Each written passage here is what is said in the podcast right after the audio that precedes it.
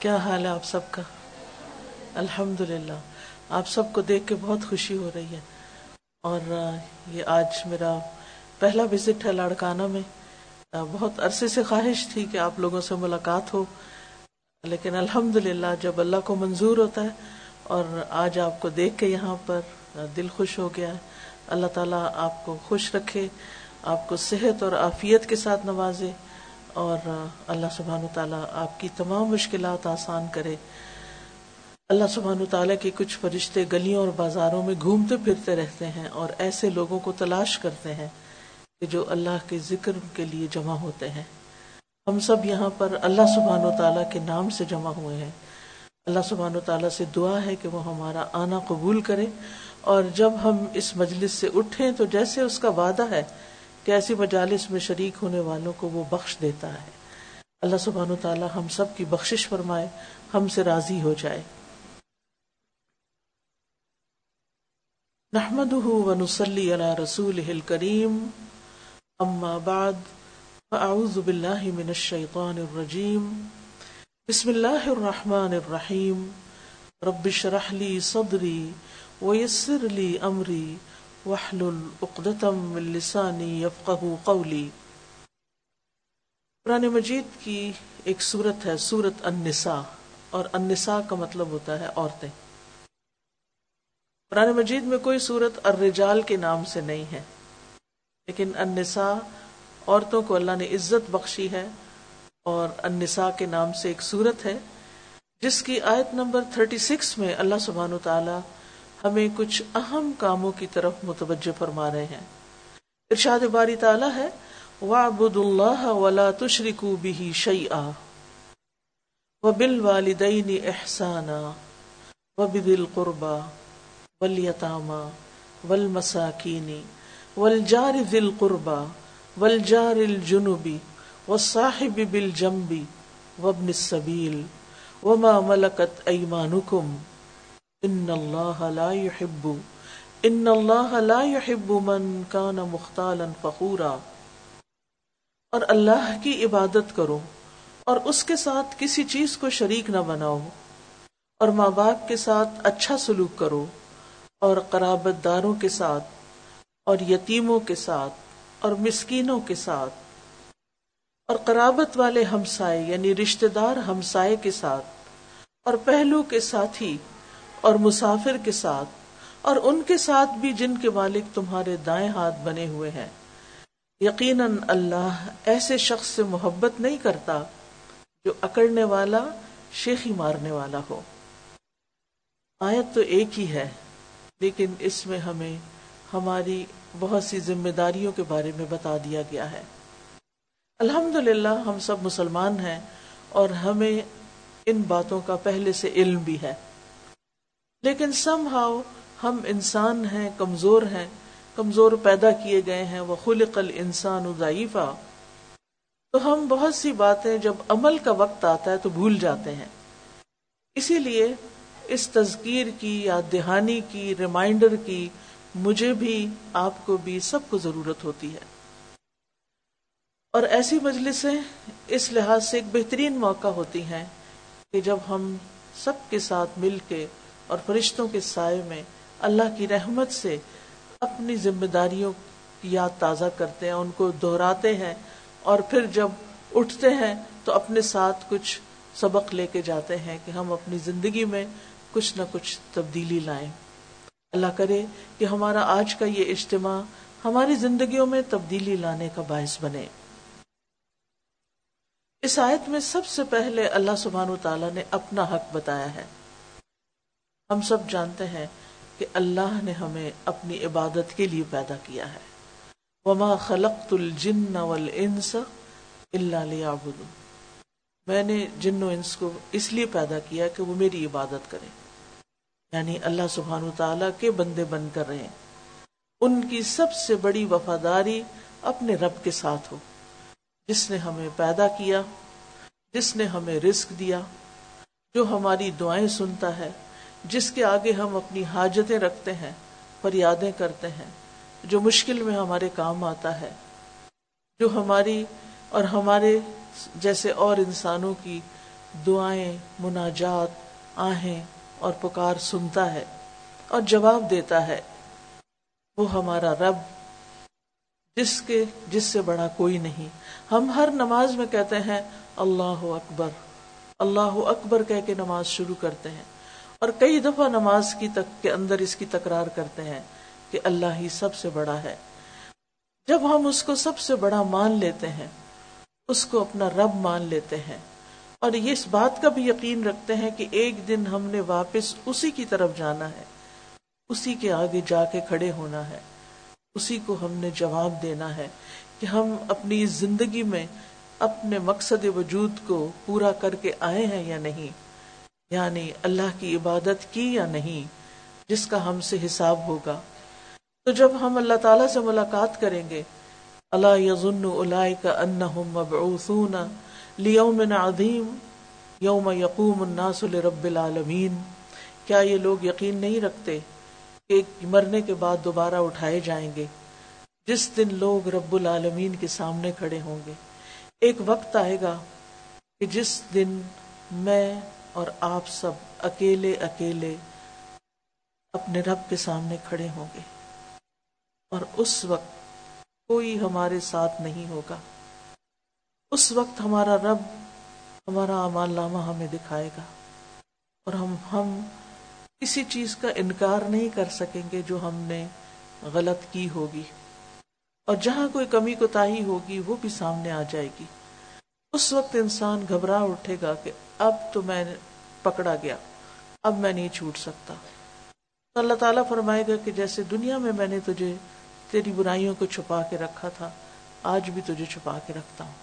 لیکن یہ کس کے لیے خوشخبری ہوگی کہ جو دنیا میں اللہ کا بندہ بن کے رہے؟ اللہ کے ساتھ کسی کو شریک نہ ٹھہرائے۔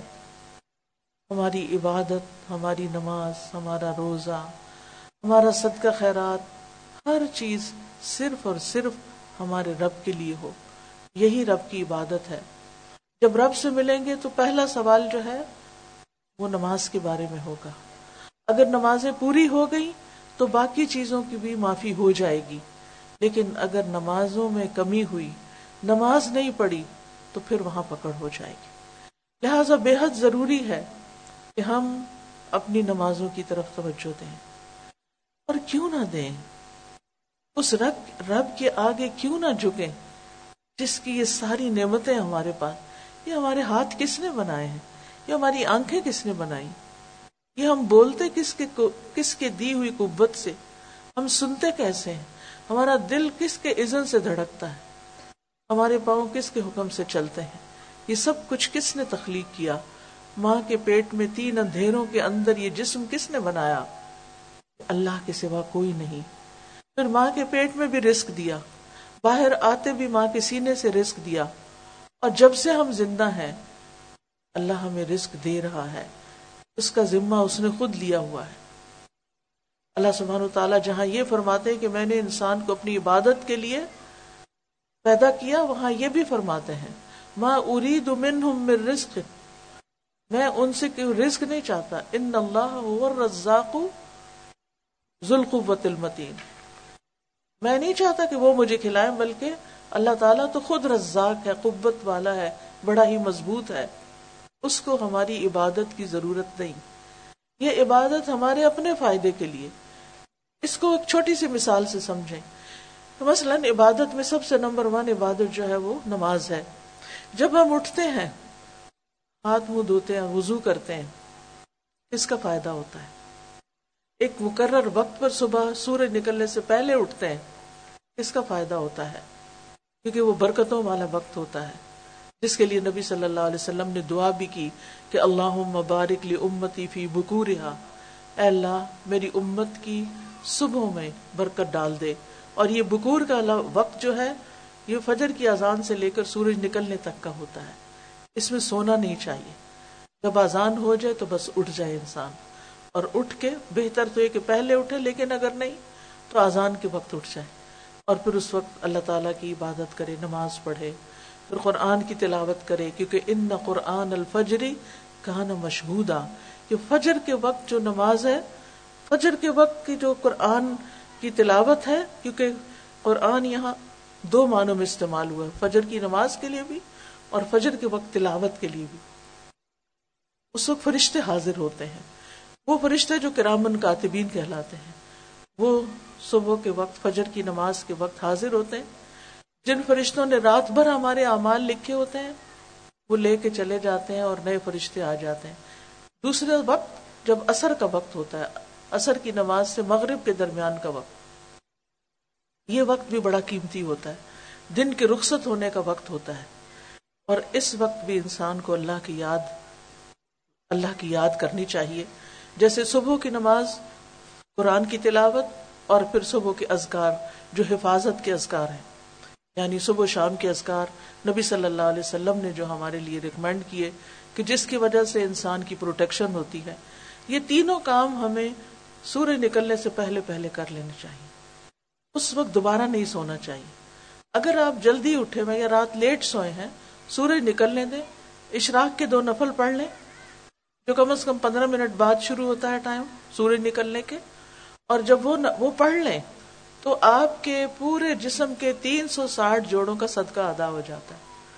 وہ آپ نے نماز بھی پڑھ لی، آپ نے قرآن بھی پڑھ لیا، آپ نے دعائیں بھی مانگ لی اور آپ نے صدقہ بھی دے دیا۔ اب آپ اگر تھکے ہوئے ہیں اور آپ کو کچھ آرام کرنا ہے، آفس جانا ہے، کسی کو، آپ کے ہسبینڈ کو، یا آپ میں سے کوئی کام کرتا ہے، یا پھر بچوں کو اسکول بھیجنا یا گھر کے کام ہے جو بھی ہے آپ کا دن پھر اس کے بعد دنیا کے کام شروع ہونے چاہیے۔ لیکن یہ مبارک وقت جو بھی شخص اپنے رب کی عبادت میں گزارتا ہے، اس کی زندگی میں بڑی برکتیں ہوتی ہیں۔ اور وہ بہت سی تکلیفوں اور مسائل سے بچ جاتا ہے۔ آج آپ دیکھیں کہ جس شخص سے بھی بات کرے وہ اس کے پاس کوئی نہ کوئی مسئلہ ہوتا ہے۔ وہ کسی نہ کسی پریشانی میں گرفتار ہوتا ہے۔ کیوں؟ اس لیے کہ ہم نے اپنی صبح سے فائدہ نہیں اٹھایا۔ ہم نے برکت کے وقت سے فائدہ نہیں اٹھایا۔ اس وقت ہم سوتے رہتے ہیں۔ اور حدیث میں آتا ہے کہ جو شخص اس وقت سوتا رہتا ہے، شیطان اس کے کان میں پیشاب کر دیتا ہے۔ اب ہمیں، ہم نے تو شیطان نہیں دیکھا۔ اور نہ ہمیں پتا ہے کہ اس کا پیشاب کیسا ہوتا ہے۔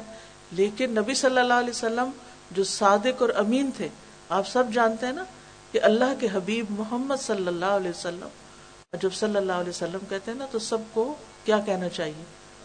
صلی اللہ علیہ وسلم۔ کیونکہ نبی صلی اللہ علیہ وسلم نے فرمایا، سب سے بڑا بخیل وہ ہے کہ جس کے سامنے میرا ذکر کیا جائے اور وہ مجھ پر درود نہ بھیجے۔ تو لازم ہے، ہمارے اوپر واجب ہے کہ ہم آپ کا نام سن کر آپ پر سب سے چھوٹا درود ہے، صلی اللہ علیہ وسلم۔ اور آپ کو پتا ہے کہ اگر کوئی ایک دفعہ درود پڑتا ہے، تو اس کے کتنے فائدے ہیں؟ دس رحمتیں آتی ہیں اس پر۔ دس برکتیں نازل ہوتی ہیں۔ دس گناہ معاف ہوتے ہیں، دس درجے بلند ہوتے ہیں۔ یعنی بے شمار فائدے ہیں ایک دفعہ دروشی پڑھنے کے۔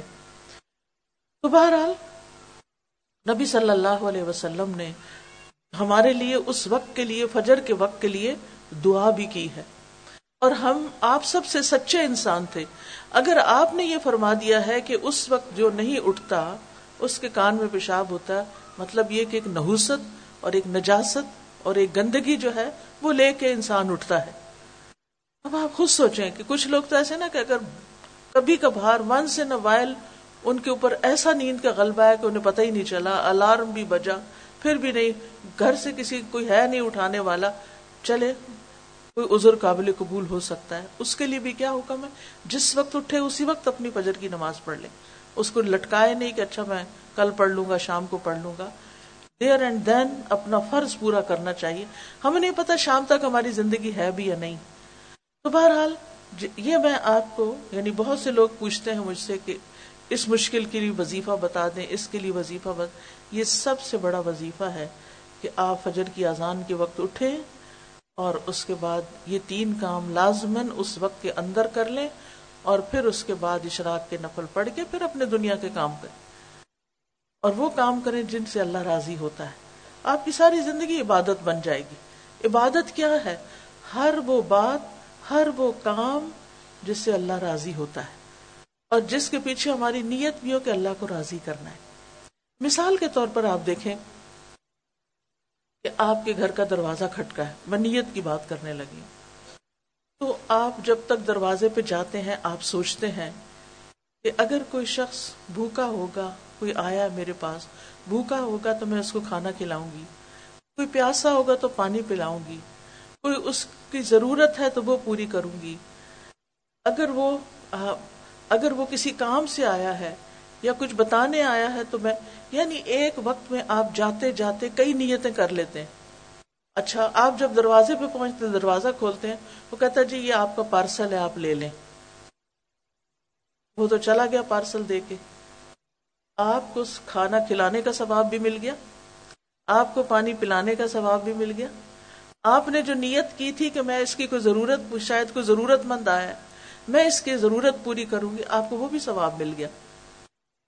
ایسا ثواب کوئی دیتا ہے سوائے اللہ کے؟ کہ آپ صرف نیت کر لیں کہ میں نے دوسرے کے ساتھ یہ بھلائی کرنی۔ کیونکہ حدیث میں آتا ہے، نبی صلی اللہ علیہ وسلم نے فرمایا الدین النصیحہ۔ کہ دین سراسر خیر خائی کا نام ہے۔ ہر بندے کے لیے خیر چاہو۔ ہر ایک کے ساتھ خیر کا معاملہ کرو۔ ہر ایک کے ساتھ حسن زن رکھو۔ دوسروں کے مسئلے کو سنو، غور کرو، توجہ کرو۔ اور پھر یہ نہ سوچو یہ تو میرے ساتھ نہیں کرتا۔ وہ نہ کرے، کیا فرق پڑتا ہے؟ اس کا معاملہ اس کے رب کے ساتھ، ہمارا ہمارے ساتھ۔ اگر ہم خیر خائی کر رہے ہیں تو ہمارے امال نامے میں لکھی جائے گی۔ اور وہ قیامت کے دن ہمیں دکھائی جائے گی۔ یہ تم بندوں کے خیر خواہ تھے نا؟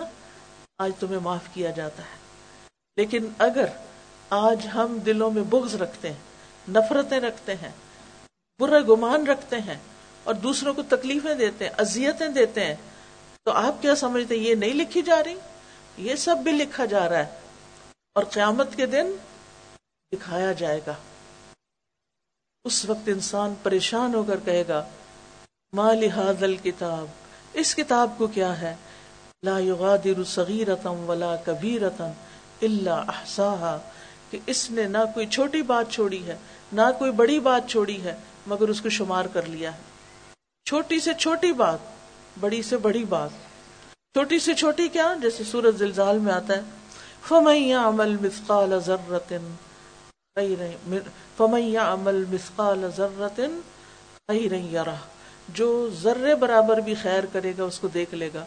ومن يعمل مثقال ذرة شرا يره۔ اور جو ذرے برابر برا کرے گا، وہ بھی اپنے اعمال نامے میں دیکھ لے گا۔ اب آپ دیکھیں، یہ جو ذرہ ہے نا، ذرہ بہت چھوٹی چیز ہے، جس کو ایٹم کہتے ہیں۔ اب جا کے انسان کو پتا چلا کہ ایٹم میں تو بڑی طاقت ہے۔ اللہ سبحانہ تعالیٰ نے قرآن مجید میں سورت اگین سورت النساء میں ہی ایک بات بیان فرمائی، اور وہ کیا ہے؟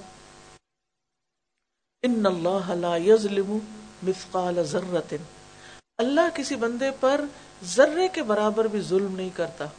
وہ ان تک حسنتن اگر وہ ذرہ نیکی کا ہے یضاعفا اس کو کئی گنا بڑھا دے گا۔ وہ یؤتی مل مِلَّدُنْهُ أَجْرًا عَظِيمًا اور اپنے پاس سے اجر عظیم عطا کرے گا۔ ایسا ہے مہربان رب۔ کوئی اور ایسا کرتا ہے کہ آپ ایک ڈاٹ لگا دیں کسی بچے کو مثلا ہوتا ہے نا، کام چیک کریں سینٹینس لکھا ہے، ڈاٹ نہیں لگا، آپ نے لگا کچھ تھینک یو بھی کرے گا، کچھ نہیں کرے گا۔ لیکن اللہ سبحانہ تعالیٰ کتنا قدردان ہے کہ ایک ذرے پر اجر عظیم۔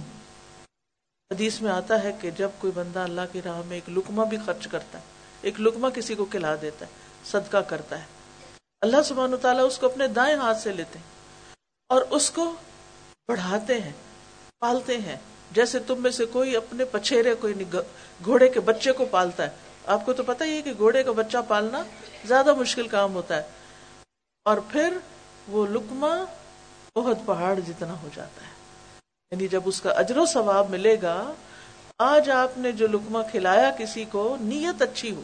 اللہ کی خاطر کسی پر احسان جتانے کے لیے نہیں، وہ آپ حیران ہو جائیں گے قیامت کے دن دیکھ کے سبحان اللہ اللہ ہی کی شان ہے، اللہ بہت بڑا ہے، اللہ بہت بڑا ہے، جس نے اتنا بڑا اجر رکھ دیا۔ پھر اس وقت انسان ہر کوئی حسرت کرے گا، کاش میں زیادہ کھلا کے آتا۔ آج تو اگر کسی کو روز کھلانا پڑے، روز کیا؟ کبھی کبھار بھی تو ہم تنگ ہوتے ہیں، ہم کہتے ہیں یہ روز ہی آ جاتا ہے کھانے کے لیے۔ اس کو تو اس کو تو جب آئے کھلانا ہی پڑتا ہے تو یعنی کہ کچھ نہ کچھ منہ سے بول دیں گے۔ کوئی مہمان آ جائے تو ضرور تذکرہ کرے۔ وہ مہمان آ گئے تھے نا تو مجھے پکانا پڑ گیا، مجھے کھلانا پڑ گیا۔ بول بول کے، بتا بتا کے اپنے اجر ضائع کرتے رہتے ہیں۔ حالانکہ جس رب کے لیے آپ نے کیا، اس نے دیکھ لیا۔ جس کے لیے آپ تھکے، اس نے دیکھ لیا۔ اس نے وہ آپ سے زیادہ آپ کی تھکاوٹ کو جانتا ہے۔ اور آپ سے زیادہ آپ کو اجر عظیم دینے والا ہے جو کوئی دنیا کا انسان نہیں دے سکتا۔ تو ہمیں سب سے پہلا حق کس کا ادا کرنا ہے؟ اس زندگی میں اپنے رب کا۔ اللہ خلا کم یا الناس اعبدوا ربکم۔ اے لوگو، اپنے رب کی عبادت کرو۔ کون ہے رب؟ اللہ خلقکم۔ وہ جس نے تمہیں پیدا کیا ہے۔ والذین من قبلکم۔ اور ان لوگوں کو بھی جو تم سے پہلے۔ تمہارے باپ، دادا، پردادا، ان پردادا کے آگے پردادا اور حضرت آدم تک سب کو اسی نے پیدا کیا۔ کیوں کرو عبادت؟ کیا اللہ کو کوئی فائدہ؟ نہیں۔ لعلکم تتقون، تاکہ تم بچ جاؤ۔ دنیا میں بھی پریشانیوں سے، مصیبتوں سے اور آخرت میں بھی تکلیفوں سے بچ جاؤ، کیونکہ اللہ کی عبادت میں ہی نجات ہے۔ اللہ کی عبادت میں ہی انسان کی انسان کے دل کی راحت اور سکون ہے۔ اللہ بذکر اللہ تطمئن القلوب، خبردار اللہ کے ذکر سے دلوں کو اطمینان ملتا ہے۔ اب آپ دیکھیے، انسان کو اللہ تعالی نے اس طریقے پر پیدا کیا ہے کہ اس کے اندر دل میں ایک طلب رکھ دی ہے۔ وہ طلب کیا ہے؟ وہ چاہتی ہے کہ کچھ کرے۔ یعنی ہر انسان کچھ نہ کچھ کرنا چاہتا ہے، جس کے بارے میں وہ ہر وقت سوچنا چاہتا ہے، جس کے لیے وہ اپنے آپ کو تھکانا چاہتا ہے، جس سے وہ والہانہ محبت کرنا چاہتا ہے۔ یہ ہر انسان کے اندر ایک چیز ہے۔ اسی لیے آپ نے دیکھا ہوگا کہ آپ کے ذہن میں بعض اوقات کوئی چھوٹی سی بات کر دیتے نا آپ بار بار وہی سوچتے رہتے وہی سوچتے رہتے کیونکہ یہ انسان کی نیچر میں ہے۔ وہ بار بار وہی بات سوچتا کیونکہ وہ اس کا اس کے بغیر گزارا ہی نہیں۔ لہذا سبق کس سے یہ ملتا ہے کہ اگر ہماری زندگی میں سوچنے کے لیے اچھی باتیں نہیں ہیں، کوئی زندگی کا مقصد نہیں ہے، کوئی اچھی مصروفیت نہیں ہے، کوئی اللہ کی عبادت کا کام نہیں ہے، تو پھر ہم کسی اور کو دل میں رکھ بیٹھیں گے اور اسی کے بارے میں سوچتے رہیں گے۔ اچھا اس میں کیا ہوتا ہے؟ عام طور پر ماؤں کا کیا ہوتا ہے؟ ہر وقت بچوں کی فکر۔ نہیں پیدا ہوئے تب فکر، پیدا ہو گئے تب فکر، جب پریگننسی ہے تب فکر، پھر ڈلیوری کی فکر، پھر ڈلیوری ہوگی، پھر دودھ پلانے کی فکر، پھر بڑے کرنے کی، بڑے ہو گئے پڑھائی کی فکر، پھر پڑھائی چھٹ ختم ہوئی تو جاب کی فکر جاب تو شادی کی فکر، شادی کی تو پھر ان کے بچوں کی فکر۔ کوئی ہے وقت جس میں اپنی بھی فکر کرے؟ ساری زندگی فکر فکر فکر فکر، بس بچوں کو پوج رہے ہیں یعنی بچے ہی بچے اپنے دل میں سمائے ہوئے ہیں۔ ہر وقت ان کا غم لگا ہوا اور اللہ نہ کرے اگر وہ بیمار ہو جائیں یا انہیں کوئی تکلیف ہو، پھر تو ماں سے متی پوچھو کہ اس کا حال کیا ہمارے سامنے تاریخ میں ایسے کردار موجود ہیں کہ جن کے سامنے زندگیوں کا کچھ مقصد تھا، تو وہ ان غموں کا شکار نہیں ہوئے۔ انسان اس وقت تک غم سے باہر نکل ہی نہیں سکتا جب تک اس کی زندگی میں کوئی بڑی، بڑا مقصد نہ ہو۔ کوئی بڑی ہستی نہ ہو۔ اور وہ بڑی ہستی کون ہے؟ اللہ رب العزت کی۔ جب وہ دل میں سما جاتا ہے، جب اس سے محبت ہو جاتی ہے، جب انسان اس کی عبادت میں لگ جاتا ہے، جب اس کے ذکر اور فکر میں لگ جاتا ہے، تو پھر باقی چیزیں چھوٹی ہو جاتی ہیں۔ جب انسان اپنے انجام کی فکر میں لگ جاتا ہے آخرت کی فکر میں لگ جاتا ہے، تو پھر دنیا کے غم اور تکلیفیں بہت چھوٹی ہو جاتی ہیں۔ اس سلسلے میں میں آپ کو ام سلیم کے بارے میں بتانا چاہوں گی۔ ام سلیم جو تھی وہ حضرت انس رضی اللہ عنہ کی والدہ تھی حضرت انس جو تھے وہ دس سال کے تھے۔ تو نبی صلی اللہ علیہ وسلم ہجرت کر کے مدینہ آئے۔ یہ لوگ نبی صلی اللہ علیہ وسلم کی آمد سے پہلے ہی مسلمان ہو چکے تھے۔ حضرت مصب بن عمیر وغیرہ کی دعوت سے مسلمان ہو چکے تھے۔ اسی سے ام سلیم کا جو پہلا شوہر تھا مالک وہ ناراض ہو گیا کہ تم کیوں مسلمان ہو گئی ہو۔ اور ناراض ہو کے گھر چھوڑ کے شام کے ملک میں چلا گیا اور وہاں جا کے فوت ہو گیا۔ اور جب وہ وہاں فوت ہوا تو پھر ام سلیم نے ایک اور شادی کی حضرت ابو طلحہ سے۔ وہ قصہ آپ نے سنا ہوگا کہ جب حضرت ابو طلحہ جو تھے وہ مدینہ کے بہت مالدار انسان تھے۔ ابو طلحہ نے ام سلیم کو پروپوز کیا۔ تو ام سلیم نے کہا کہ دیکھو تم ایک مشرق انسان ہو۔ تم بدھ کو پوچھتے ہو جس کو فلاں لکڑی کا کام کا بڑھئی نے فلاں درخت سے کاٹا اور پھر خود بیٹھ کے بنایا اور تم اس کو سامنے رکھ کے تو اس کی عبادت کرتے ہو، اس کی پوجا کرتے ہو، اس کے آگے جھکتے ہو، اس سے مانگتے ہو۔ میں تو تم سے شادی نہیں کر سکتی۔ انتہائی امیر انسان ہے، مسجد نبی کے قبلے کی طرف ان کا باغ تھا جس کو بیروہا کہتے ہیں۔ اس میں کنواں تھا بیروہا نامی، جس کی وجہ سے اس باغ کا نام بیروہا تھا۔ اس کنویں اس باغ اس کا پانی بڑا میٹھا تھا۔ نبی صلی اللہ علیہ وسلم وہاں پر تشریف لے جاتے، پانی پیتے اور بہت خوش ہوتے۔ اس میں چھ سو کھجور کے درخت تھے۔ جب یہ آیت نازل ہوئی، لن تنالوا البر حتى تنفقوا مما تحبون، تم نیکی کو پا ہی نہیں سکتے جب تک کہ وہ خرچ نہ کرو جس سے تمہیں محبت ہے۔ وہ آگئے رسول اللہ صلی اللہ علیہ وسلم کے پاس۔ اے اللہ کے رسول صلی اللہ علیہ وسلم، مجھے اپنے اس باغ سے بڑی محبت ہے۔ میں نے یہ آیت سنی ہے، میں اسے اللہ کی راہ میں دینا چاہتا ہوں۔ آپ جہاں جی چاہے کیجیے تو آپ صلی اللہ علیہ وسلم نے فرمایا کہ تم اسے اپنے چچا زاد وغیرہ میں تقسیم کر دو۔ بہرحال، یہ ہے ابو طلحہ جو اتنے امیر ہیں۔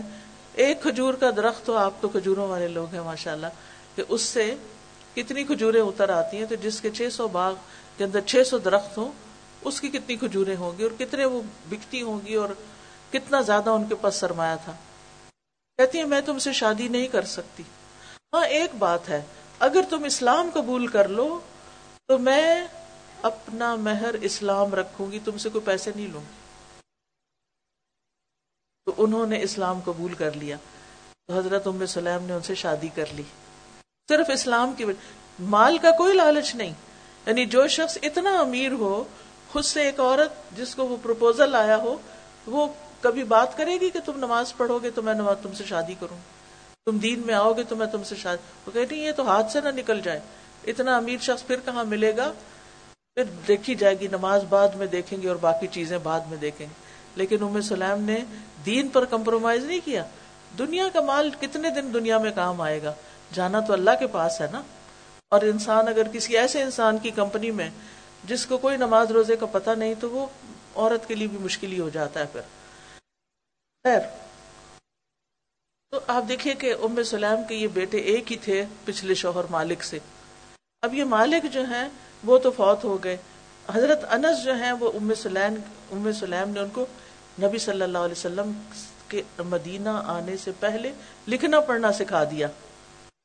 اور جب وہ مدینہ تشریف لائے تو حضرت انس کو حضرت ام سلیم، نبی صلی اللہ علیہ وسلم کی خدمت میں لے گئی کہنے لگی اے اللہ کے رسول صلی اللہ علیہ وسلم، یہ میرا بیٹا انس ہے، یہ آپ کی خدمت کرے گا اور اس کو لکھنا پڑھنا بھی آتا ہے۔ یعنی آپ کا کوئی کام ہوگا لکھنے پڑھنے کا، وہ بھی کرے گا اور ویسے بھی آپ کی خدمت کرے گا۔ تو وہ نبی صلی اللہ علیہ وسلم کے پاس دس سال کے لیے جتنے ہجرت کے بعد دس سال آپ مدینہ میں رہے، دس سال وہ نبی صلی اللہ علیہ وسلم کے پاس رہے، دن رات گھر بھی چلے جاتے تھے، لیکن مدینہ میں ہی رہتے تھے، گھر بھی۔ لیکن یہ ہے کہ انہوں نے نبی صلی اللہ علیہ وسلم نے خوش ہو کر ان کو اتنی دعائیں دی کہ حضرت انس نے بہت طویل عمر پائی، اولاد میں برکت کی دعائیں دی جس کی وجہ سے حضرت انس کے اپنی زندگی میں سو سے زیادہ بیٹے، پوتے پوتے، بچے، اتنے بچے پیدا ہوئے۔ یعنی اپنی زندگی میں انہوں نے سو بچے دیکھے، اپنی ہی نسل کے۔ اور ان کا باغ تھا جس میں سال میں دو دفعہ پھل آتا تھا۔ ایک دفعہ نہیں، دو فصلیں آتی تھی مال میں اتنی برکت ہوئی۔ اور اس باغ میں ایک درخت تھا جس میں سے کستوری کی طرح خوشبو آتی تھی۔ یعنی یہ برکتیں نبی صلی اللہ علیہ وسلم کی خدمت کرنے کی آپ نے اپنی زندگی میں دیکھی آج اللہ کے رسول صلی اللہ علیہ وسلم ہمارے بیچ میں تو نہیں ہے کہ ہم ان کی خدمت کر سکیں۔ اور حضرت ام سلیم جو تھی، یہ رشتے میں کچھ خالہ بھی لگتی تھی۔ تو نبی صلی اللہ علیہ وسلم ان کے گھر بھی تشریف لے آتے تھے اور ان آرام بھی کیا کرتے تھے۔ اور کبھی وہ آپ کے سر پہ تیل بھی لگا دیتی تھی۔ لیکن آج ہمارے پاس تو کوئی ایسا موقع نہیں ہے نا کہ ہم کوئی خدمت کر سکیں۔ لیکن ایک کام تو ہم سب کر سکتے ہیں نا کہ اللہ نے آپ کو جس کام کے لیے دنیا میں بھیجا تھا کہ لوگوں کو اللہ کے دین کی طرف بلائیں۔ ہم وہ تو کام کر سکتے ہیں نا۔ ہم آپ کے مشن کو تو آگے لے کے چل سکتے ہیں نا۔ ہم اچھے مسلمان تو بن سکتے ہیں نا۔ اپنی زندگیوں میں تو تبدیلی لا سکتے ہیں نا۔ کہ قیامت کے دن جب ہم نبی صلی اللہ علیہ وسلم کا سامنا کریں تو آپ ہماری وجہ سے شرمندہ نہ ہو کہ یہ ہے میری امت جس نے اتنی کرپشن کی، اتنے دھوکا کیا، اتنا فراڈ کیا، اتنے غلط کام کیے۔ ہم کیا شکل دکھائیں گے آپ کو؟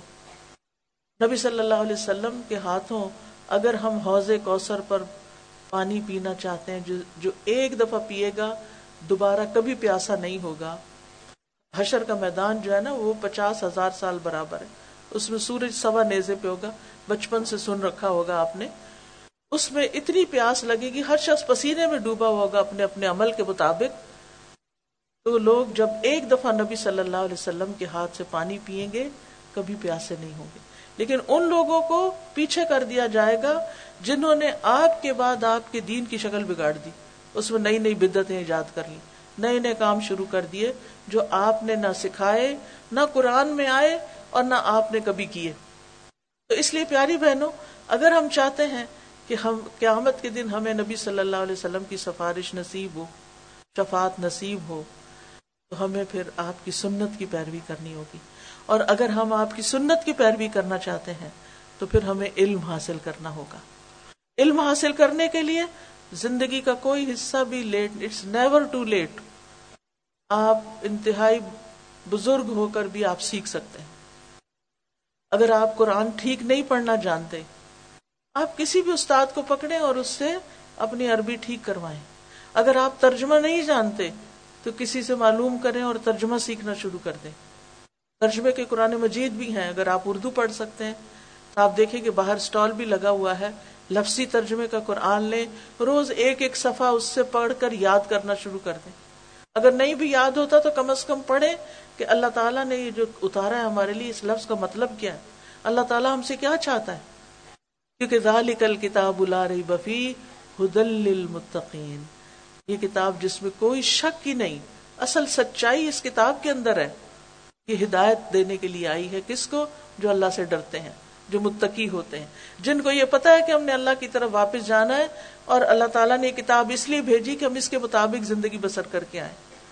لہٰذا بے حد ضروری ہے کہ ہم دنیا سے اس حال میں جائیں کہ ہمارا رب ہم سے راضی ہو۔ ہم اس سے راضی ہوں۔ جیسے صحابہ کرام کے لیے نبی قرآن مجید میں اللہ تعالیٰ فرماتے ہیں ردی اللہ عنہم وردو عن اللہ ان سے راضی ہو گیا۔ اور وہ اللہ سے راضی ہو گئے۔ ہم سب کو اس حال میں دنیا سے جانا ہے کہ ہمارے دل میں اللہ کی محبت ہو، اللہ پر ایمان ہو، اللہ کی کتاب کی محبت ہو۔ اس کتاب کا نور ہمارے دل میں ہو، اس کا علم ہمارے دل میں ہو، اس کی روشنی ہمارے دل میں ہو اور اس کی روشنی ہماری قبر میں بھی ہو۔ کیونکہ قرآن نور ہے اور قبر کے اندر ہمیں نور چاہیے، روشنی چاہیے۔ اس لیے ہم کسی کے اوپر احسان نہیں کسی کے فائدے کے لیے نہیں، اپنے فائدے کے لیے قرآن کو اپنا دوست بنا لیں۔ اگر ہماری زندگی میں قرآن شامل ہو گیا تو انشاءاللہ یاد رکھیے کہ آپ کو پھر اور غم بہت چھوٹے لگیں گے۔ اگر ہمیں اپنی آخرت اور اپنے انجام کی فکر لگ گئی تو پھر باقی سارے غم چھوٹے ہو جائیں گے۔ جب ہمارے سامنے کوئی بڑی چیز نہیں ہوتی تو ہم چھوٹی چھوٹی چیزوں کے پیچھے دوڑتے رہتے ہیں۔ بہرحال، پہلا کرنے کا کام کیا ہے؟ اللہ سبحانہ تعالی کے ساتھ اپنے تعلق کو بہتر بنانا ہے۔ دوسرا کام بلا تشریکو بھی شیا کسی اور کو اس کے ساتھ شریک نہ کرو۔ نہ کسی انسان کو، نہ جن کو، نہ فرشتے کو، نہ لکڑی کو، نہ پتھر کو، نہ حجر کو، نہ شجر کو، کسی کو نہیں۔ سب اللہ کی مخلوق ہے اور اللہ نے ہی سب کو پیدا کیا ہے۔ اللہ ہی خالق ہے۔ اللہ خالق کل شعی اللہ ہر چیز کا خالق ہے۔ لہذا جتنے بھی دنیا میں نیک سے نیک انسان آئے ہیں، وہ سب بھی اللہ کی مخلوق ہیں۔ وہ سب اللہ کے آگے سجدہ کرتے رہے ہیں۔ ان کے سجدے ہمیں فائدے نہیں دیں گے۔ ان کی عبادت ان کے لیے ہے۔ لا تذر واضرت ان بزرا اخرا کوئی بوجھ اٹھانے والا کسی اور کا بوجھ نہیں اٹھائے گا۔ ہمارے گناہوں کا بوجھ کسی اور نے نہیں اٹھانا۔ اس لیے ہمیں اپنے رب سے تعلق درست کر کے رب کے ساتھ کسی کو شریک نہیں کرنا۔ سورت القحف آپ جمعے کو پڑھتے ہوں گے، اس کی آخری آیت میں آتا ہے، من کا نہ یرجو لقا ربی فل یامل امل صالحا ولا یشرک بے عبادت ربی احدا۔ من کا نہ یرجو، جو کوئی امید رکھتا ہے لقا ربی ہی اپنے رب کی ملاقات کی، وہ کیا کرے؟ فل یا عمل عمل صالحن اسے چاہیے کہ نیک عمل کرے۔ ولا یشرک بے عبادت ربی ہی احدا اور اپنے رب کی عبادت میں کسی کو بھی شریک نہ کرے۔ کل ان صلاتی و نسخی و محیا و مماتی للہ رب العالمین کہہ دیجیے، میری نماز، اور نماز میں سجدہ بھی آتا ہے۔ میری نماز، میرا سجدہ، میری میری قربانی، جانوروں کا ذبح کرنا میری زندگی، میری موت، للہ رب العالمین، بس اللہ رب العالمین کے لیے ہے۔ لا شریک لہو اس کا کوئی شریک نہیں۔ قربانی ہے تو صرف اللہ کے نام پر، کسی ہے، اللہ کے سوا کسی اور کے نام پر نہیں۔ نماز ہے تو صرف اللہ کے لیے، کسی دکھاوا بھی نہیں کرنا، کیونکہ دکھاوا بھی شرک اصغر ہے۔ کہ ہم ایسی نماز پڑھنے کوئی آئے تو ہم بہت اچھی نماز شروع کر دیں۔ نہیں، چاہے ہم اکیلے ہوں، چاہے ہم اندھیرے میں ہوں دنیا کا کوئی بندہ نہ ہمیں دیکھے، ہم اس سے بھی اچھی نماز پڑھیں جب لوگوں کے بیچ میں ہوں۔ کیونکہ اب ہم اللہ ہی کے لیے پڑھ رہے ہیں۔ تو ولا تشری کو بھی شعی اسی طرح صد کا خیرات ہو، کچھ بھی ہو، سب کچھ اپنے رب کے لیے۔ اللہ کی عبادت کے بعد انسانوں میں سے سب سے پہلا بنیادی حق کس کا ہے؟ والدین کا۔ وہ بال والدین احسانہ اور والدین کے ساتھ احسان کا سلوک کرو اچھا سلوک کرو۔ اور اس کے بعد کس کا؟ وہ بھی دل قربا رشتے داروں کے ساتھ۔ آپ کو معلوم ہے کہ جنت میں جانے والوں کی صفات کیا ہیں؟ نبی صلی اللہ علیہ وسلم نے فرمایا، تین قسم کے لوگ جنتی ہیں۔ ان میں سے ایک وہ شخص جو ہر رشتے دار اور ہر مسلمان کے لیے نرم دل ہو۔ ہر ایک کے ساتھ نرمی سے معاملہ کرے، آسانی سے معاملہ کرے، دوسرے کے ساتھ آسانی کرے۔ لیکن افسوس کے ساتھ کہنا پڑتا ہے کہ آج کل ہم بعض اوقات پروفیشنلزم کے نام پر ڈاکٹر ہیں تو مریض کے ساتھ، اور اسی طرح اگر ہم کسی اور پیشے میں ہیں تو ہم سمجھتے ہیں کہ ہمارے، اب ہمارے پاس اتھارٹی ہے، ہم جس کے ساتھ جو چاہیں کریں۔ نہیں، آج مجھے کسی نے بتایا کہ ان کی بچی بیمار ہوئی، ہاسپٹل میں لے گئے، کہتے ہیں ہاں وہ بچی کو انہوں نے شاید کچھ ڈرپ لگانی تھی، کیا کرنا تھا؟ کہتے وہ کمرے میں لے گئے اور اس میں سے اتنی چیخوں کی آواز، چیخوں کی آواز، بچی، ہمارا تو دل ہول گیا اور ہم نے کہا کہ ہم تو اپنی بچی کو ایسے نہیں چھوڑ سکتے کہ آپ اس کے ساتھ جو بھی چاہیں کریں۔ ٹھیک ہے، بعض اوقات مشکل ڈسیزن لینے پڑتے ہیں، لیکن یہ نہیں کہ خون دیکھ دیکھ کے یا پھر لوگوں کی تکلیف دیکھ دیکھ کے ہمارے دل اتنے سخت ہو جائیں کہ ہم ان کے ساتھ شفقت اور نرمی کا معاملہ بھول جائیں۔ تو ہر نرم دل انسان جو ہے، اس کے لیے خوشخبری ہے کہ وہ جنتی ہے۔ پھر اسی طرح آپ نے صلی اللہ علیہ وسلم نے فرمایا، کیا میں تم لوگوں کو ایسے شخص کے بارے میں نہ بتاؤں جس پر دوزک کی آگ حرام ہے اور وہ آگ پر حرام ہے یعنی آگ اس کو نہیں چھوئے گی۔ ہر وہ شخص جو قریب رہنے والا نرم ہے، آسان ہے یعنی جس کے ساتھ معاملہ کرنا آسان ہے۔ معاملہ آسان ہے۔ پھر اسی طرح جس نیکی کا بہت جلدی اجر مل جاتا ہے یعنی جس نیکی کا ثواب جلدی مل جاتا ہے، وہ سلا رحمی ہے رشتے داروں سے اچھا سلوک ہے۔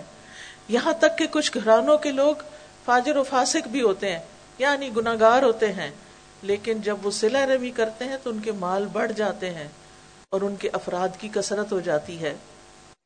پھر اسی طرح رسول اللہ صلی اللہ علیہ وسلم نے فرمایا، جس گھرانے کو نرمی عطا کی گئی، تو وہ ان کے لیے فائدے کا باعث ہے، اور جن سے نرمی روک دی گئی، وہ ان کے لیے نقصان کا باعث ہے۔ یعنی جس گھرانے کے لوگوں کو آپس میں ایک دوسرے کے ساتھ نرمی برتنے کا کی توفیق ہو گئی کہ ماں باپ ہیں، یا بہن بھائی ہیں، یا بچے ہیں، پیار سے، نرمی سے معاملہ، بس اس کے اندر خیر ہی خیر ہے۔ آج ہم میں سے بہت سی مائی یہ شکایت کرتی ہیں، بچے بات نہیں سنتے، بچے بگڑے ہوئے ہیں۔ بھی کیسے بات سنیں؟ ہم نے کیا نمونہ پیش کیا ان کے سامنے؟ ہم نے کس طرح کا سلوک کیا ان کے ساتھ؟ ہم بلاتے ہیں تو اوہے کر کے، ڈانٹ کے، مار پٹائی کر کے۔ اور بعض اوقات شوہر سے ناراضگی ہے تو وہ بچوں پہ نکل رہی ہے۔ ساس کے ساتھ کوئی ان بن ہے تو بچوں کو پیٹ رہے ہیں۔ اکثر عورتیں ایسی حماقت کرتی ہیں۔ کیا اللہ تعالیٰ اس کے بارے میں نہیں پوچھے گا؟ کیا فرشتے ریکارڈ نہیں کر رہے؟ کیا یہ لکھا نہیں جا رہا؟ کسی کے ساتھ بھی ظلم و زیادتی، ہر چیز ہر چیز لکھی جا رہی کل کبیر و صغیر مستقر، سب کچھ لکھا جا رہا ہے۔ اس لیے انسان بھولے نا اس کو۔ اور پھر آپ دیکھیے رسول اللہ صلی اللہ علیہ وسلم نے یہ بھی فرمایا کہ اللہ کے بہترین بندے وہ ہوتے ہیں کہ انہیں دیکھ کر اللہ یاد آ جائے۔ اور اللہ کے بدترین بندے وہ ہوتے ہیں جو چغل خوری کرتے ہیں، دوستوں کے درمیان تفریق پیدا کرتے ہیں، باغی ہوتے ہیں یعنی ریبیلیس جس کو کہتے ہیں، بیزار، انسانوں سے ڈھنگ سے بات نہیں کرنا اور متعنت ہوتے ہیں یعنی سرکش قسم کے۔ ایسے لوگ اللہ تعالیٰ ان سے نفرت کرتا ہے۔ اللہ تعالیٰ ان کو پسند نہیں کرتا۔ کچھ لوگ گھر جاتے ہیں بچوں کو ڈانٹ، بیوی کو ڈانٹ، گالی گلوچ۔ یہ آپ انسان ہیں یا جانور ہیں؟ اللہ نے یہ جو آپ کو پیارے پیارے رشتے دیے ہیں، ان کی قدر کریں۔ اور چھوٹی چھوٹی کوتاہیوں، غلطیوں کو معاف کر دیں۔ درگزر کریں۔ وہ بات جو آپ پیار سے کسی کو سمجھا سکتے ہیں اور اس کی زندگی میں تبدیلی لا سکتے وہ مار اور ڈانٹ سے تو نہیں آتی نا۔ اوپر سے انسان مان لیتا، دل سے تو نہیں مانتا۔ لہذا ہم جس بھی گھر میں، جس بھی ماحول میں رہتے ہیں، ہمارے ساتھ جتنے بھی لوگ ہیں، یا زندگی میں جتنے لوگوں کے ساتھ ہمارا انٹریکشن ہوتا ہے، ان کے ساتھ خیر خواہی لازم ہے۔ لیکن سب سے پہلا کام والدین کے ساتھ ہمارے تعلقات لازمن اچھے ہونے چاہیے۔ زندہ ہیں تب بھی فوت ہو چکے ہیں، تب بھی۔ ماں باپ ایسی چیز تھوڑی ہے کہ فوت ہو گئے تو بھول جائیں۔ ان کا حق ہے ہم پر۔ اور اگر زندہ ہیں تو سب سے پہلا حق یہ ہے کہ ہم بھلے طریقے سے ان کے ساتھ رہیں۔ چاہے وہ گناہ گناہ کے کام کریں، چاہے وہ شرک کریں۔ اللہ تعالیٰ فرماتے ہیں وہ ان جا ہدا کا انتشری کبھی مالی صلاح کبھی علم فلا تو طے ہوما صاحب ہوما پھر دنیا معروف اور اگر وہ تجھ پر دباؤ ڈالے کہ تو میرے ساتھ کسی ایسے کو شریک کرے جس کا تجھے کچھ بھی علم نہیں تو ان کا کہنا نہیں ماننا۔ البتہ دنیاوی معاملات میں ان سے بھلائی کے ساتھ رفاقت کرنا۔ پھر اسی طرح ان کا ادب اور احترام۔ ان کے آگے اونچی آواز سے نہیں بولنا۔ چیخ چلا کے نہیں بولنا۔ ان کا نام نہیں لینا۔ ہر کلچر کے اندر بلانے کا ایک اچھا ادب کا طریقہ ہوتا ہے۔ وہ طریقہ اختیار کرنا ہے۔ والدین کے لیے نرمی اختیار کرنا۔ وقف ہوما جناح ذل من الرحمہ وقر رب ارحمہما کما رب یعنی صغیرہ اپنا بچپن دیکھیں، کس طرح انہوں نے پالا کھلایا پلایا، ہماری نجاستیں صاف کی ہمیں، ہماری بیماریوں میں صبر کیا، ہمارے لیے دعائیں کی کیا کیا احسان والدین کا نہیں ہے ہم پر؟ ہم نے کیا کیا ان کے لیے؟ ایک دعا نہیں کر سکتے ہم ان کے لیے۔ اور اگر وہ زندہ ہے تو ان کے ان کے ساتھ احترام کا معاملہ نہیں کر سکتے۔ تو ہمارے لیے لازم ہے کہ اللہ سبحانہ تعالیٰ کے شکر گزار ہونے کے بعد سب سے پہلے ماں باپ کے شکر گزار ہوں۔ کیونکہ اللہ سبحانہ تعالیٰ نے فرمایا انشکر لی ولی والدیک میرے شکر گزار بنو اور اپنے والدین کے۔ آپ نے یہ بھی فرمایا جس شخص کو یہ بات پسند ہو کہ اس کی عمر میں برکت ہو۔ اور رزق میں اضافہ ہو جائے، اسے چاہیے کہ اپنے والدین کے ساتھ نیکی کرے اور سلا رحمی کیا کرے۔ پہلے والدین اور پھر دیگر رشتے داروں کے ساتھ۔ پھر اسی طرح حضرت عائشہ کہتی ہیں کہ رسول اللہ صلی اللہ علیہ وسلم نے فرمایا، میں جنت میں داخل ہوا تو میں نے وہاں قرآن کی تلاوت کی آواز سنی۔ میں نے پوچھا، یہ کون ہے؟ مجھے بتایا گیا کہ یہ حارثہ بن نعمان ہے۔ رسول اللہ صلی اللہ علیہ وسلم نے ان سے کہا، یہی نیکی ہے، یہی نیکی ہے۔ اور ہارسا بن نعمان اپنی والدہ کے، اپنی والدہ کے ساتھ بہت اچھا سلوک کرنے والے تھے۔ یعنی جو اچھے خواب ہوتے ہیں، وہ خوشخبریاں ہوتے ہیں نا۔ تو نبی صلی اللہ علیہ وسلم کو حضرت ہارسا جنت میں دکھائے گئے اور وہ بھی قرآن پڑھتے ہوئے۔ جن لوگوں کو بہت قرآن سے محبت ہوتی ہے نا، وہ سوچتے ہیں کہ جنت میں قرآن ہوگا۔ ہم قرآن پڑھ سکیں گے۔ یہاں آپ نبی صلی اللہ علیہ وسلم کو دکھایا گیا۔ حضرت حادثہ اپنی نیکی کی بنا پر یہ کام کر رہے ہیں۔ پھر اسی طرح آپ دیکھیں کہ والدین اگر اللہ کے نافرمان ہوں، چاہے وہ دین پر نہ ہوں، پھر بھی ان کے ساتھ اچھا سلوک کرنا چاہیے۔ حضرت اسما بنت ابی بکر جو تھی، ان کی والدہ مشرقہ تھی مسلمان نہیں ہوئی جاہلیت کے دین پر تھی تو حضرت اسما تو ہجرت کر کے مدینہ آ گئی تھی تو ان کی ماں بھی پیچھے سے آئی ان کو کچھ مالی مدد چاہیے تھی۔ تو انہوں نے آ کے بیٹی سے کہا، میرے حالات تنگ ہیں، تو میری کچھ مدد کرو۔ اب ان کو یہ فکر ہوئی تو ماں تو مسلمان ہی نہیں، کیا میں ان کی بھی مدد کروں؟ تو وہ رسول اللہ صلی اللہ علیہ وسلم کے پاس آئیں اور پوچھا، تو آپ نے فرمایا، سلی اما کی، اپنی ماں کے ساتھ حسن سلوک کرو، ان کے ساتھ سلا رحمی کرو۔ یعنی چاہے وہ مسلمان نہیں پھر بھی اچھا سلوک کرو۔ پھر اسی طرح والدین کی نافرمانی کبیرہ گناہوں میں سے ہے، جن پہ پکڑ ہے، جو توبہ کے بغیر معاف نہیں ہوں گے اور ماں باپ سے بھی معافی مانگنی چاہیے۔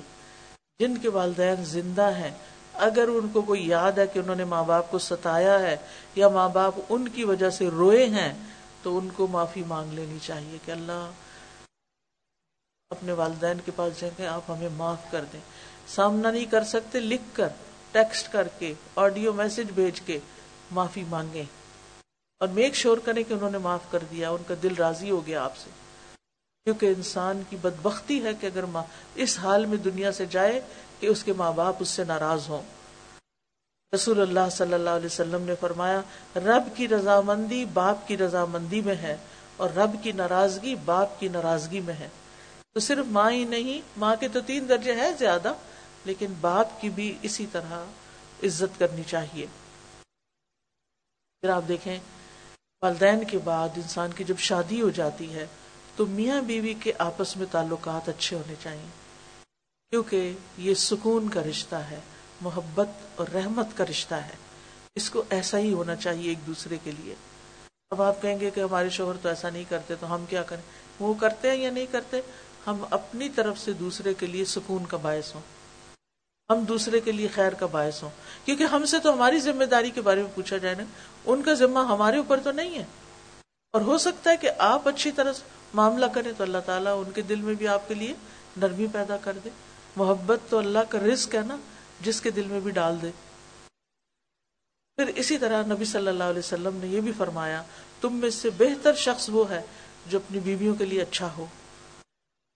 اور ایک اور جگہ پر آپ نے یوں فرمایا کہ ایمان کے لحاظ سے کامل مومن وہ ہے جو اخلاق میں سب سے اچھا ہے اور تم میں سے بہتر شخص وہ ہے جو اپنے گھر والوں کے لیے سب سے اچھا یعنی ہم باہر تو لوگوں کے ساتھ اچھا خوبصورت معاملہ کر لیتے ہیں، لیکن گھر والوں کے ساتھ ہم ہم ان کو فار گرانٹیڈ لیتے ہیں۔ اپنے ہی ہے نا، جیسے بھی چاہو۔ نہیں۔ ہر انسان عزت کا مستحق ہے۔ ہر انسان کے ساتھ اچھا کرنا ہے۔ چاہے وہ ہمارے گھر میں ہے یا ہمارا کچھ نہیں لگتا، شوہر کے لیے لازم ہے کہ وہ بیوی کا آبگینوں کی طرح خیال رکھے۔ جیسے شیشے کے برتنوں کا رکھتے ہیں نا، کیونکہ عورت حساس ہوتی ہے، عورت کو محبت چاہیے ہوتی ہے۔ عورت کا دل بہت جلدی ٹوٹ جاتا ہے۔ عورت کو ایکسپیکٹیشن ہوتی ہے اپنے شوہر سے۔ اب آپ کہیں گے، ہم کی بات ان کو کیسے بتائیں؟ بات یہ ہے کہ ان کو تو نہیں بتائیں، اپنے بچوں کو تو بتا سکتے ہیں نا۔ اپنے بیٹوں کو بتائیں۔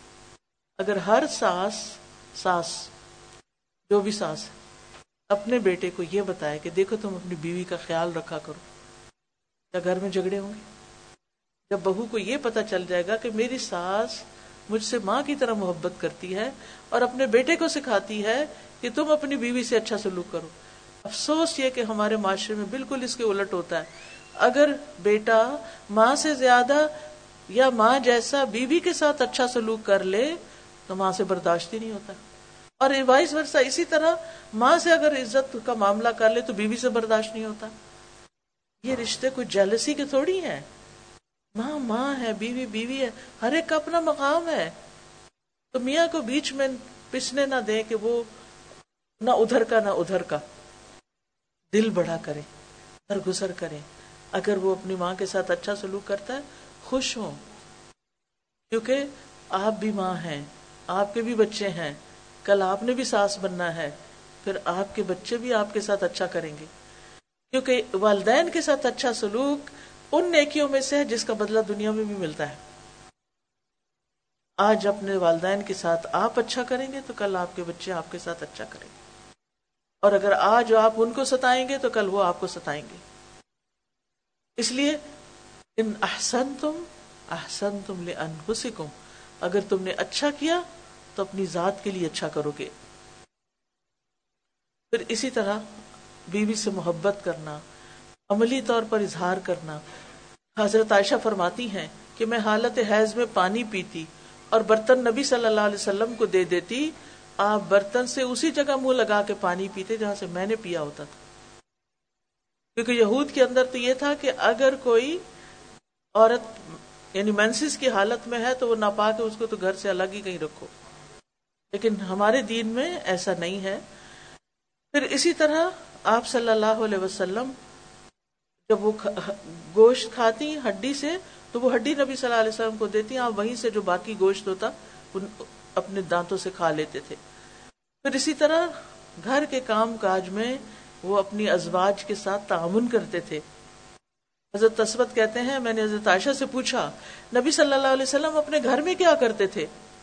انہوں نے کہا، آپ اپنے گھر کے کام کاج کرتے تھے یعنی گھر والوں کی خدمت کرتے تھے۔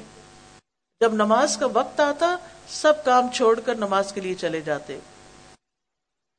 نبی صلی اللہ علیہ وسلم نے مردوں کو یہ تلقین کی، ہر وہ بھلا کام جو تم اپنے گھر والوں کے ساتھ کرو، وہ ان پر صدقہ ہے۔ پھر اسی طرح بیوی پر خرچ بھی کرنا چاہیے۔ انسان اپنے اوپر، اپنی بیوی پہ، بچوں پہ، خادم پہ جو خرچ کرتا ہے، وہ سب اس کے حق میں صدقہ لکھا جاتا ہے۔ ہمارے یہاں صدقے کا کانسیپٹ بہت ریسٹرکٹیڈ ہے۔ صرف غریب مسکین کو کھلانا صدقہ ہے۔ نئی مومن نیک نیتی کے ساتھ جس کو بھی دیتا ہے، وہ اس کے لیے ثواب لکھا جاتا ہے۔ پھر اسی طرح حضرت عائشہ جب نبی صلی اللہ علیہ وسلم سے کوئی فرمائش کرتی تو آپ وہ فرمائش پوری کر دیتے تھے۔ بیوی کے کاموں میں عیب نہیں نکالنا چاہیے۔ یہ کیوں کیا؟ یہ کیسے کیا؟ آپ اگر گھر میں آتے، جیسا بھی کھانا ہوتا کھا لیتے، کوئی چیز پسند نہیں آتی تھی تو چھوڑ دیتے تھے، نقص نہیں نکالتے تھے، تنقید نہیں شروع کر دیتے تھے۔ پھر اسی طرح مشکلات کے وقت ساتھ دیتے تھے۔ ایک موقع پہ حضرت عائشہ کا ہار گم ہو گیا۔ آپ نے سارا لشکر روک دیا ان کے لیے۔ پھر اسی طرح ناراض ہونے کی بھی گنجائش دیتے تھے۔ ایک دفعہ نبی صلی اللہ علیہ وسلم نے فرمایا، جب تم مجھ سے راضی ہوتی ہو، مجھے پتا چل جاتا ہے۔ اور جب ناراض ہوتی ہو تو تب بھی مجھے پتا چل جاتا ہے۔ وہ کہتی ہے، میں نے کہا، آپ کو کیسے پتا چلتا ہے؟ آپ نے فرمایا، جب تم مجھ سے راضی ہوتی ہو تو مجھ سے یوں بات کرتی ہو، محمد کے رب کی قسم، صلی اللہ علیہ وسلم۔ اور جب ناراض ہوتی ہو تو کہتی ہوں ابراہیم کے رب کی قسم۔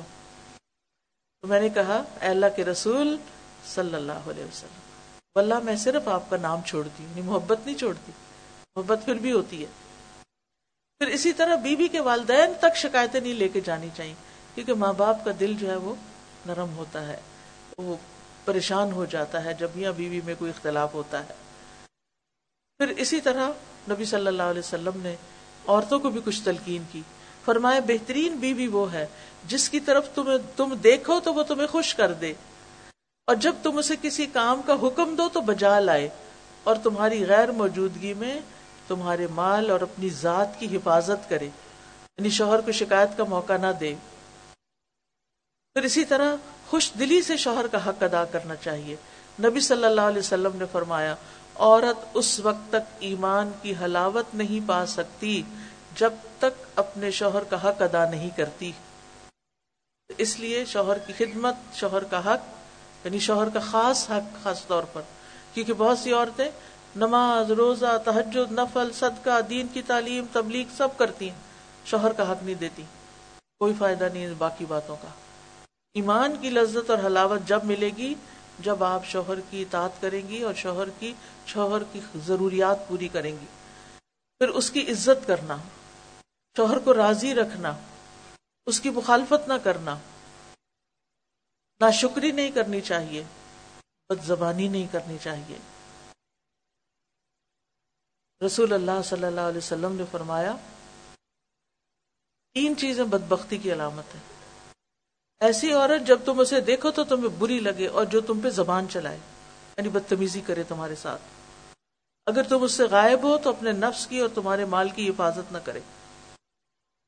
دوسری چیز، ایسی مریل سواری اگر مارو تو اور چلاؤ تو وہ تمہیں تھکا دے، چھوڑ دو تو وہ تمہیں جلدی نہ پہنچائے۔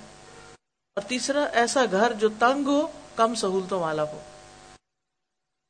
بہرحال، پھر اسی طرح یہ ہے کہ اگر شوہر ناراض ہو جائے تو منانے میں دیر نہیں کرنی چاہیے۔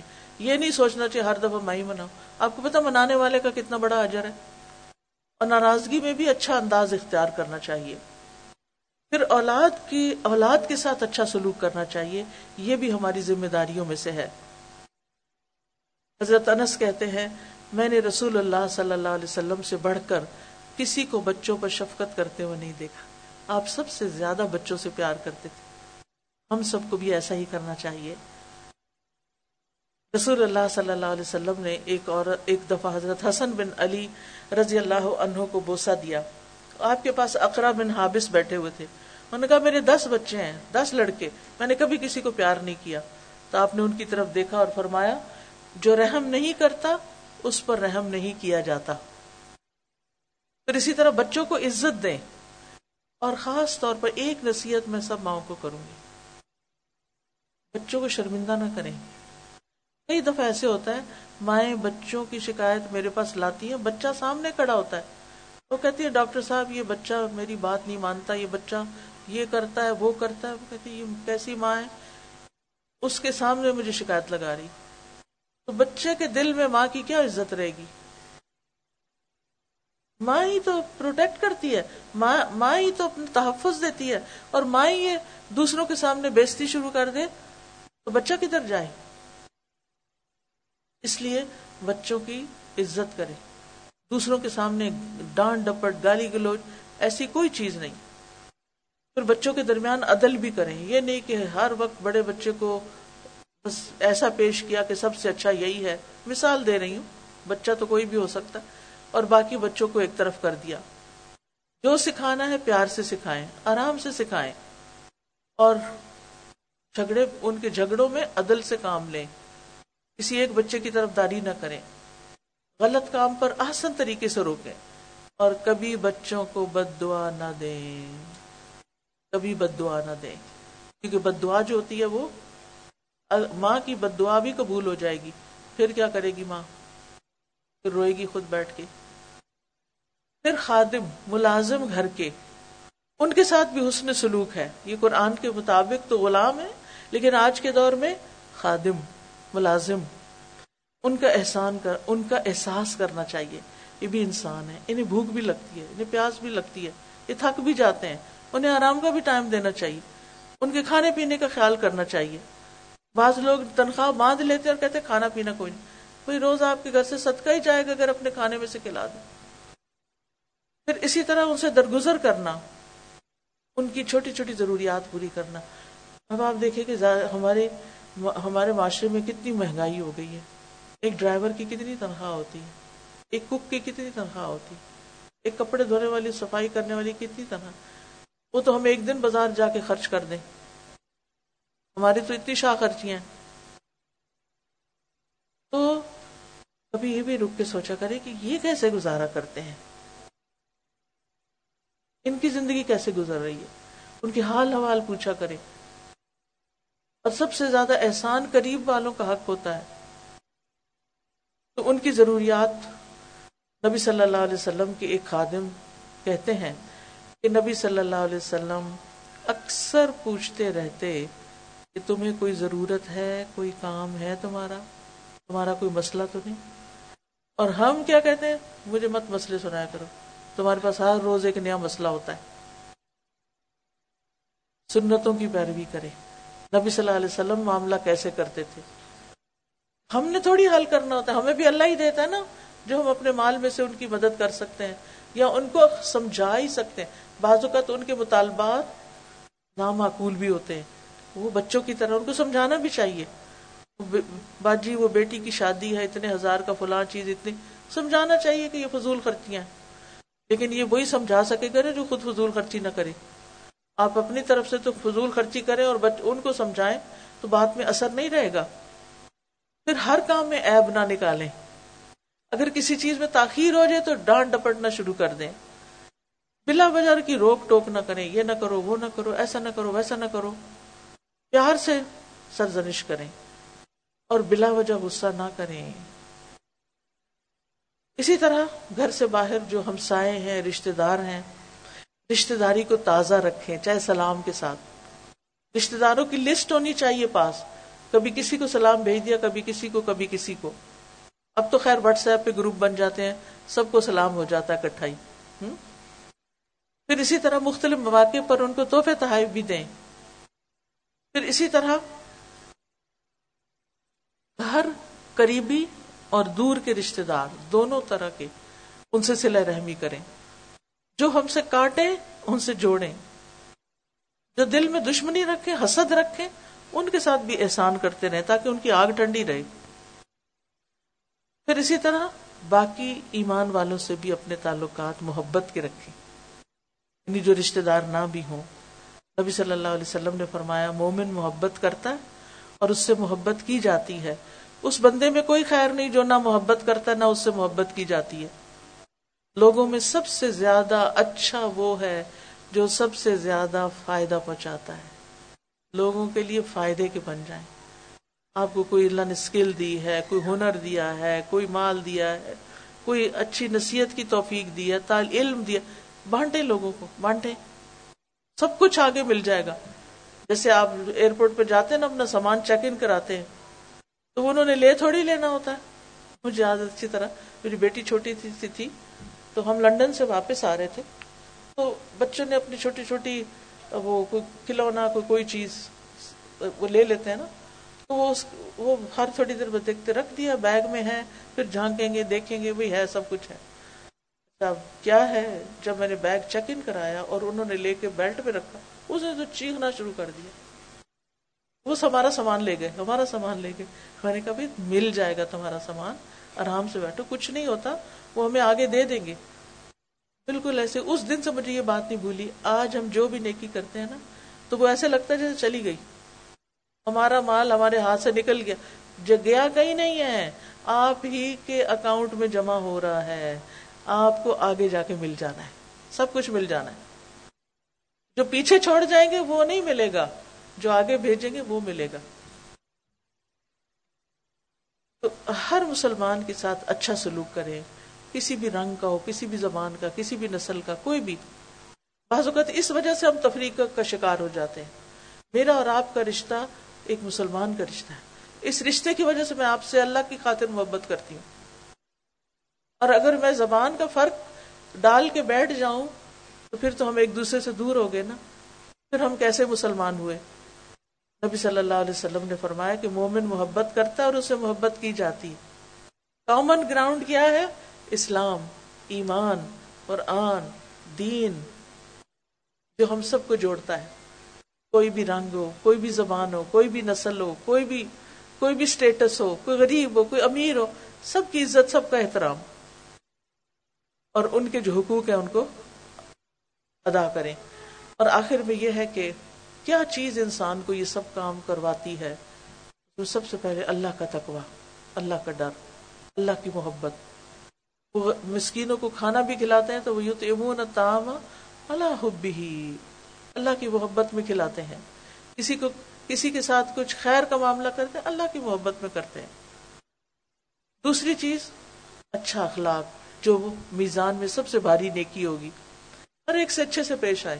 کوئی آپ سے اچھا ہے یا نہیں ہے؟ جو آپ کر سکتے ہیں آپ کرتے چلے جائیں۔ پھر یہ نرمی کا معاملہ۔ پھر احسان کریں۔ انتظار نہ کریں کہ اس نے کیا کیا تو میں نے اس کے برابر کرنا نہ، میں نے اس سے اچھا کرنا ہے۔ جو میرے ساتھ کسی نے کیا نا، میں نے اس سے بہتر کرنا ہے اس کے ساتھ۔ اور اگر اس نے کوئی غلطی کی تو معاف کر دینا دل سے نکال دینا درگزر کرنا ہے۔ پھر نعمت ملے تو شکر، نہ ملے تو صبر۔ دوسروں کے ہاتھ میں جو کچھ ہے، اس سے بے نیاز ہو جانا ہے۔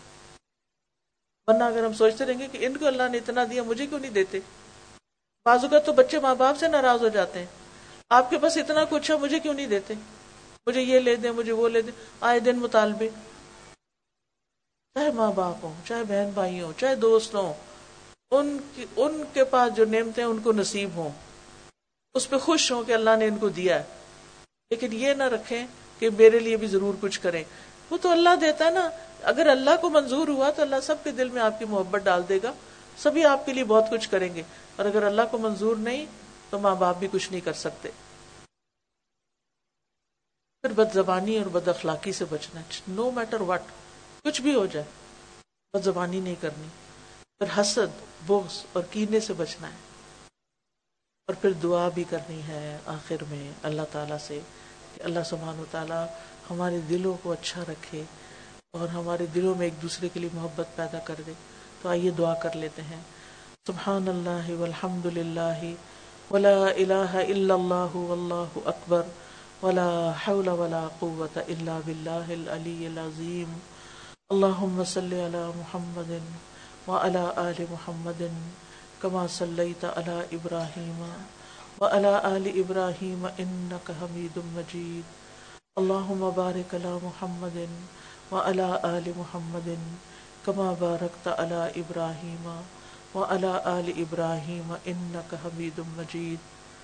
ربنا اغفر لنا ولإخواننا الذين سبقونا بالإيمان ولا تجعل في قلوبنا غلا للذين آمنوا.